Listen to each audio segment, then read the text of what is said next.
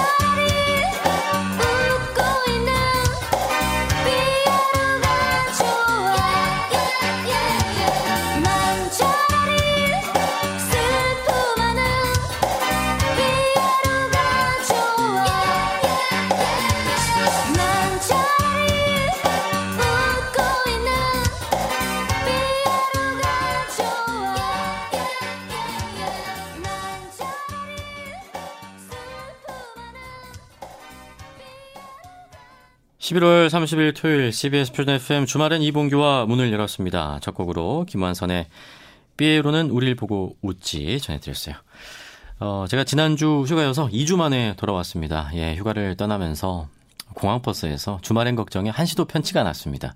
우리 주말엔 청취자 여러분들 잘 계실까 걱정도 되고 그래서 공항 도착하는 순간 아예 잊었었죠. 나는 주말엔 진행자가 아니라 자연인 이봉규다. 다시 회사에 오늘 이렇게 복귀하니까 좋네요. 예, 역시 저는 일할 때 가장 행복해요. 오늘 스미싱, 아, 이 피해 당하지 않으려면 어, 보내니가 불분명한 사이트에는 접속하지 않는 게 가장 중요합니다. 만약 실수로 접속을 했더라도 어, 출처를 알 수 없는 어플은 설치하지 말아야 되죠. 만약에 이미 어플을 설치했다면 즉시 은행이나 증권사 어플에서 공인인증서를 폐기하는 것도 피해를 줄일 수 있는 방법이라고 합니다. 하지만 CBS 레인보우 어플리케이션은 괜찮다는 거, 예, 늘 깔아두고 계십시오. 주말엔 이봉규 오늘도 함께 해주십시오. 저녁 8시까지 생방송을 함께 하겠습니다. 단문 50원, 장문 100원의 정보 이용료가 드는 샵 112번으로 문자 메시지 보내주셔도 좋고요. 카톡과 안전한 레인보우 어플도 있습니다. 광고 듣고 오죠.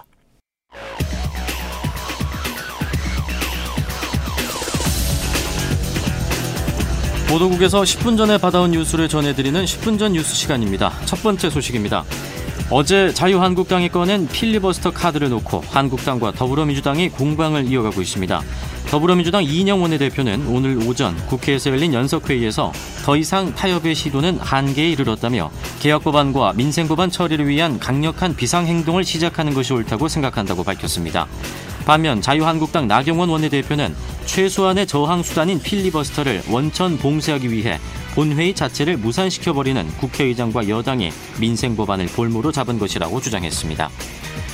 정부와 국회가 추진하는 노동법 개정 등 정책에 반대하는 시민사회단체들이 서울 도심에서 대규모 집회를 열고 문재인 정부와 정치권을 규탄했습니다.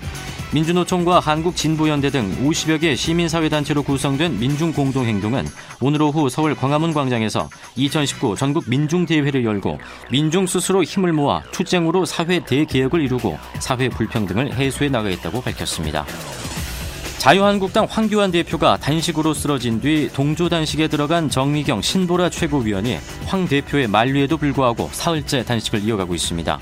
한국당 박맹우 사무총장은 오늘 청와대 앞 단식 농성장에서 기자들과 만나 황 대표가 거동이 어려워 대신 만류하러 왔다며 두 최고위원이 생각보다 완강하게 거부한다고 말했습니다.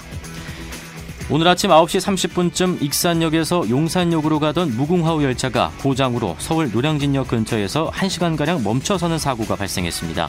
이 때문에 승객 250여 명이 열차에서 내려 노량진역까지 100m가량 걸어서 이동했으며 후속 열차 운행도 차질을 빚었습니다. 코레일 측은 정확한 고장 원인을 파악하기 위한 조사에 나섰습니다. 황운하 대전지방경찰청장이 이른바 장어집 회동을 비롯한 울산시장 선거 개입 의혹 제기에 저급한 허위 보도라고 일축했습니다.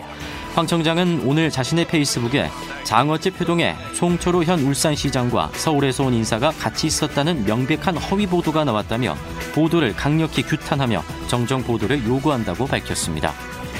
내년부터 체납액이 2억 원 이상인 고액 상습 체납자에 대해 감치 제도가 도입됩니다. 기획재정부는 이런 내용을 비롯한 총 18기의 세법 개정안이 어제 국회 기획재정위원회 전체 회의를 통과했다고 밝혔습니다. 이 뉴스는 경향신문 제공입니다.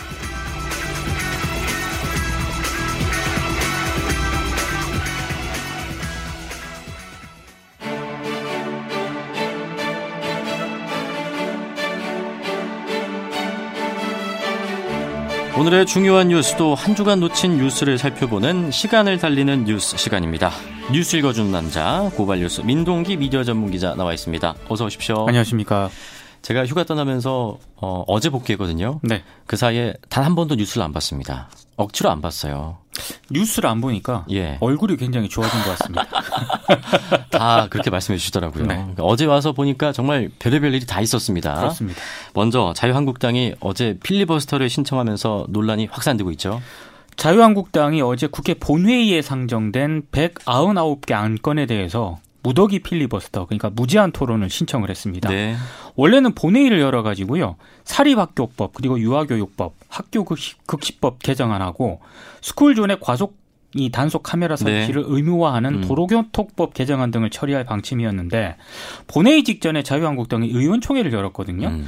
정기국회가 종료되는 다음 달 10일까지 본회의 상정 안건에 필리버스터를 하기로 결정을 했고 네. 그러면서 이후 모든 일정이 틀어졌습니다. 음. 어제 예정된 국회 본회의는 무산이 됐고 정기국회 의사 일정도 차질을 빚게 된 상황입니다. 한마디로 아무것도 처리가 안 된 겁니다. 그렇습니다. 자유한국당의 이런 전략 어떻게 봐야 되겠습니까? 그러니까 본인들도 직접 이런 입장을 밝히기도 했는데요. 네. 선거법 개정안하고 공수처 설치 법안 이 두 법안을 어떻게든 막겠다 음. 이런 의지를 좀 노골적으로 드러낸 것으로 보입니다.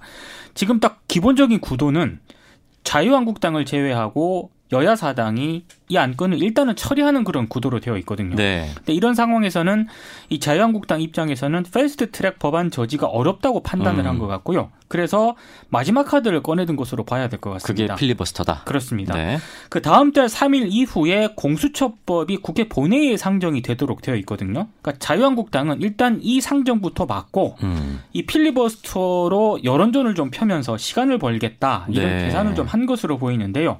근데 그 이른바 그 민식이법 있지 않습니까? 음. 그러니까 희생된 아이들의 이름을 딴 법안 처리를 선거법 저지용으로 활용했다는 점에서 네. 지금 여론이 굉장히 음. 악화된 그런 상황입니다. 어제 그 피해 어린이들의 부모님들은 정말 울면서 한국당을 강하게 비판하는 모습이 보였습니다. 네. 서로 지금 야당 여당 책임을 전가하고 있는데 앞으로 어떻게 될까요? 그러면? 그러니까 필리버스터를 지속할 수 있는 기간은 해당 그 정기 임시국회 회기가 끝날 때까지거든요. 네. 그러니까 국회법 106조는 뭐라고 되어 있냐면 회기가 끝나는 경우에는 무제한 토론의 종결이 선포된 것으로 보고 있고요. 음. 이 경우 해당 안건은 바로 다음 회기에서 지체 없이 표결을 해야 한다. 네. 이렇게 정하고 있습니다. 근데 문제는요.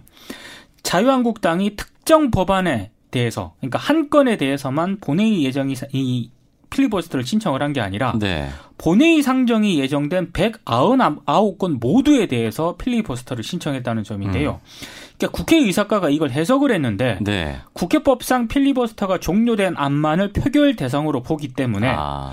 필리버스터를 하지 않은 안건에 대해서는 다음 회기에 이어서 필리버스터를 진행할 수 있다. 아. 이게 국회의사과의 해석입니다. 지금 199건 있으면 사실상 뭐 무제한으로 계속 할 수 있다는 거잖아요. 필리버스터. 그러니까 예를 들어 가지고요. 네. 자유한국당이 199건이니까 1번 안건에 대해서 정기국회 회기가 끝나는 다음 달 10일까지 필리버스터를 일단 했다고 가정을 한번 했을 네. 때요.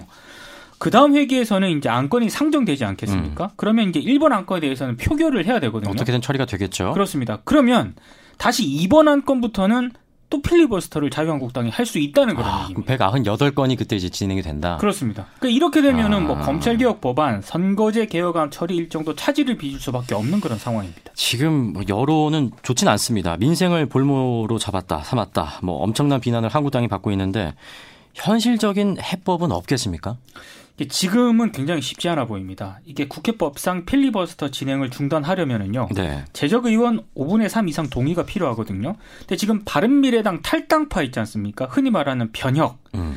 이쪽에서는 필리버스터 동참을 지금 예고를 한 어. 상태이기 때문에 사실상 이 필리버스터를 막을 수는 없는 그런 상황입니다. 네. 그러니까 정기국회에서 필리버스터로 처리되지 못한 법안은 12월 임시국회에서 바로 표결에 붙여지게 되긴 합니다만 앞서 말씀드린 것처럼 또 다른 필리버스터가 진행이 될 가능성이 굉장히 높기 때문에 어, 199개 법안 모두 필리버스터를 한다고 가정을 했을 때 제가 봤을 때는 20대 국회 임기 말까지 끝날 때까지 필리버스터만 하다가 끝날 수도 있거든요. 아... 예. 근데 제가 봤을 때 한 가지 예. 변수가 있긴 합니다. 변수 그게 뭘까요? 이게 참 교과서적인 얘기긴 한데 여론이거든요. 여론. 그러니까 이론적으로만 보면 음... 자유한국당의 무제한 필리버스터가 가능하지만 네. 예산, 민생 법안도 음. 만약에 필리버스터로 막게 됐을 경우에요. 여론 악화는 더 심할 수밖에 그렇죠. 없거든요. 그러니까 이걸 감당하면서 자유한국당이 필리버스터를 계속 한다는 그런 얘기인데 음. 계속 할 수 있을지에 대해서는 일단 물음표를 좀 남겨둬야 네. 할것 같고요. 홍주표 전 자유한국당 대표, 도 페이스북에 이런 글을 남겼더라고요. 음. 자유한국당이 필리버스터로 계속 막을 수 있을지 음. 악화하는 여론을 어떻게 감당할지를 판단해야 할 것이다. 여야 모두 진퇴양난에 빠졌지만 아, 민주당이 더 많은 선택의 카드를 쥐고 있다 이렇게 좀 비판을 하기도 했습니다. 자유한국당에게도 필리버스터가 종국적인 해법은 아니니까요. 그렇습니다. 자. 다음 소식 살펴보겠습니다. 내일부터 형사사건 공개금지 규정이 시행이 되죠? 그 법무부가 지난 10월 30일 발표한 형사사건 공개금지 등에 관한 규정, 이른바 뭐그 법무부 훈령이라고 하는데요.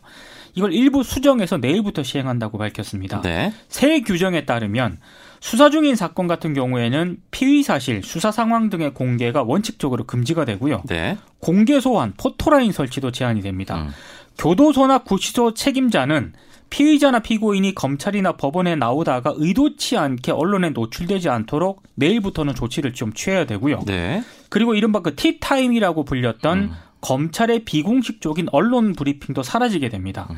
검사나 수사관은 담당하고 있는 사건과 관련해서 기자 등 언론기관 종사자와 개별 접촉을 할 수 없게 되고요. 네. 기자가 검사실이나 이 조사실에 출입할 수도 없게 됩니다. 그러니까 일주일에 한 번 정도 이제 다 기자들 모아놓고 티타임을 가졌었는데 지금 그게 사라진다는 거잖아요. 그 그렇습니다. 브리핑 자체가. 네. 그럼 어떻게 되는 겁니까 이제?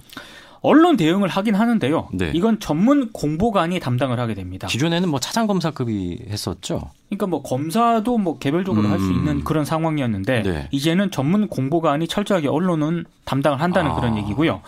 어, 특히 뭐 사건 관련 내용을 알릴 필요가 있을 경우에도 전문 공보관 하고요. 민간 위원이 참여하는 형사 사건 공개 심의 위원회를 열어서 음. 여기서 심의를 거치도록 규정을 했습니다. 네. 지금 법무부가 전국 66개 검찰청의 전문 공보관 16명하고 음.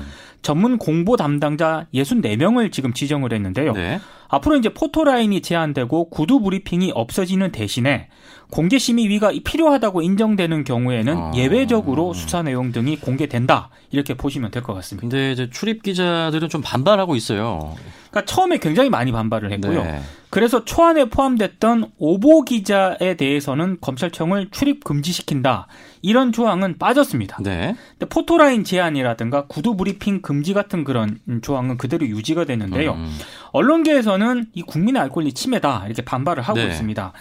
아, 뭐 검, 언론하고 검사 간 접촉을 원칙적으로 금지하는 이런 부분에 대해서 특히 강하게 반발을 하고 있는데요. 왜냐하면 정치인이라든가 대기업 수사와 관련된 언론의 감시 기능이 음. 이렇게 되면은 제대로 작동하지 못할 수 있다 이런 점을 지적을 하고 있고요. 네. 특히 고위공직자 수사와 관련해서 깜깜이 수사가 진행될 음. 가능성도 있기 때문에 이건 굉장히 우려가 된다 이런 목소리가 언론계에서는 아. 나오고 있습니다. 그럼에도 불구하고 이런 훈령을 지금 강행하는 이유가 있을까요? 검찰의 그 피의 사실 공표 문제가 끊임없이 논란이 좀 제기가 되지 않았습니까? 그렇죠. 아, 검찰 스스로 이제 수사 공보 준칙까지 만들긴 했습니다만 좀 냉정히 말, 말했을 때 이거 유명무실하게 운영이 되온 게 사실이거든요. 맞습니다. 그러니까 최근까지도 피의 사실이 언론에 미리 공개되는 바람에 여론 재판으로 좀 공정한 재판이 어려워지고 피의자 인권이 침해된다는 지적도 지금도 제기가 되고 있는 네. 그런 상황입니다. 그래서 이런 문제점을 개선하기 위해 법무부가 규정을 새롭게 정비해서 이제 내일부터 시행에 들어간다는 그런 얘기인데요. 음. 사실 저도 기자지만 또 기자들이 반발을 하고 있지만 네. 피의 사실 유출 금지라든가 포토라인 제한 등을 통해서 피의자 인권 보호에 어느 정도 긍정적으로 음. 작용하는 측면도 분명히 있는 건 사실입니다. 피의자도 누구의 인권이냐 이게 그렇죠. 또 중요한 거죠. 네. 하지만 좀 부작용에 대한 우려도 분명히 있긴 있습니다. 왜냐하면 제도라는 게요. 네. 운영을 하다 보면 부작용이 나타날 가능성이 높을 수밖에 없거든요. 그러니까 피의자 인권 보호를 위해서 언론의 뭐 검사 접촉이라든가 브리핑을 금지하도록 하긴 했습니다만 앞서 이제 기자들이 지적했던 음. 검찰의 사건 은폐 왜곡에 대한 그런 상황도 분명히 발생을 하게 됩니다. 네. 뭐 이렇게 되면은 이제 언론의 감시망을 피해간다는 그런 음. 상황이 발생하지 않겠습니까? 네. 그러니까 저는 이런 부분도 분명히 귀담아 들어야 하는 음. 그런 대목이라고 보는데요. 시행을 하다 보면은 문제점이 발생할 수도 있고요. 음. 그렇게 그랬을 때는 언제든지 수정 보완할 수 있다는 이런 태도를 어. 좀 법무부가 좀 가질 필요는 있다고 봅니다. 아, 저는 개인적으로는 좀 오보가 오히려 늘어나지 않을까라는 걱정도 됩니다. 때려 맞추기식 뭐 기사를 쓰다 보면 어떤 기자들이 한해서는 사실은 이제 기자들이 좀 신중하게 기사를 써달라는 그런 주문인데 네. 어, 이렇게 막 쓰게 되면은 음. 더큰 피해가 그러니까요. 발생하게 되는 거죠. 그런 일은 없어야죠. 그렇습니다. 법조 출입 기자들은 그래서 지금 소송하는 방안까지 검토를 하고 있더라고요. 그 어제 긴급 회의를 가졌더라고요. 그 법무부를 상대로 법적 대응을 지금 검토를 하고 있는데요. 이게 네. 왜냐하면 다른 정부 부처 있지 않습니까? 음. 이 정부 부처는 뭐 보도자료 배포라든가 브리핑을 병행을 하고 있거든요. 네. 근데 유독 법무부 같은 경우에는 지금 하나 방식으로 임의로 정해서 음. 언론의 취재권과 접근권을 제한을 하고 있다. 이건 언론의 언론을 통제하려는 것이다. 이런 네. 이런 주장을 하고 있는 겁니다. 그래서 법조 출입 기자단은 뭐 시행령을 정지할 수 있는 가처분 소송이든 아니면 헌법 서원이든 현실적인 방법을 강구하겠다 이런 입장을 아, 밝혔습니다. 동전의 양면 같아서 어떻게 될지는 좀 봐야 될 것 같습니다. 그렇습니다. 자 그리고 오늘 서울에서 또 대규모 집회가 있었습니다. 지금도 진행이 되고 있습니다. 네. 그래서 지금 막히는 곳이 많을 겁니다. 음. 아마 서울 광화문하고 여의도 등에서 비정규직 철폐와 검찰 개혁 등을 요구하는 대규모 집회가 열리고 있는데요. 그 민주노총 등 50여 개 시민단체로 이루어진 민중공동행동이 오늘 오후 3시부터 서울 광화문 광장에서 2019년 전국 민중대회를 개최했습니다. 네. 그러니까 비정규직 철폐와 노동계약 중단, 노동 기본권 보장 등을 요구를 했는데요. 특히 주 52시간 근무제 정착, 비정규직의 정규직화 등 노동자들을 위한 개혁은 기업의 논리에 밀려서 무력화되고 있다 이렇게 비판을 했고요. 농민의 삶 역시 세계무역기구의 농업 그 개도국 지위 철회로 네. 어, 이들이 벼랑 끝으로 밀려나고 있다고 정부를 강하게 규탄을 했습니다. 노동계에선 가장 큰 집회죠. 이게 매년 열리거든요. 네. 지난해 12월에는 서울 여의도 국회 앞에서 열렸는데 1년 예, 만에 열린 민중 음. 그 대회라고 보시면 될 것 같습니다. 네. 특히 뭐 한반도 평화 실현이라든가 노동, 농민, 빈민 생존권 보장, 재벌 체제 청산 이런 10대 요구한 실현을 거듭 촉구를 했는데요. 사전 집회도 오늘 열렸거든요. 어. 사전 집회에서는 민주노동상 전국연합, 전국철거민연합 등이 서울시청 앞에서 강제 철거 중단 등을 요구하는 사전 빈민 대회를 개최를 했습니다. 네. 이들은 광화문 광장 부근에서 집회가 마무리가 되면 음. 청와대 쪽으로 이동을 한 뒤에 마무리 집회를 한다는 그런 계획입니다. 어. 지금 여의도에서도 집회가 열리고 있습니다. 사법 적폐청산 범국민시민연대라는 그런 단체하고요. 네. 이게 참 명칭이 이렇게 돼 있어서 제가 말씀을 드리겠습니다. 음. 개싸움 국민운동 본부라는 단체가 있거든요. 어, 네. 두 단체가 조금 전인 오후 5시부터 여의도 공원 앞에서 제13차 음. 검찰개혁 촛불 문화제를 개최를 하고 있습니다. 이들은 공수처 설치 그리고 검찰개혁 등을 요구를 하고 있고요. 네. 서초동 서울중앙지검 앞에서도 정말 조금 전인 어. 저녁 6시부터 끝까지 검찰개혁 집회가 열리고 있는데 네. 보수 성향 단체들도 오늘 집회를 열었습니다. 네. 문재인 하야 범국민투쟁본부가 오늘 낮 12시부터 광화문 부근에서 집회를 열었는데요. 아. 역시 집회 후 청와대 쪽으로 이동할 예정입니다. 경찰이 도심과 여의도에 각각 5천여 명, 서초동에 600여 명등 네. 모두 만천여 명의 병력을 배치를 했는데요.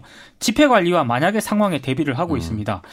특히 이제 주요 도로에서 교통 불편이 상당히 예상이 되고 있기 때문에 네. 대중교통 이용을 좀 가급적 해달라 이렇게 당부를 하고 있습니다. 저도 오늘 자철 타고 왔습니다. 많이 막히죠? 네. 네.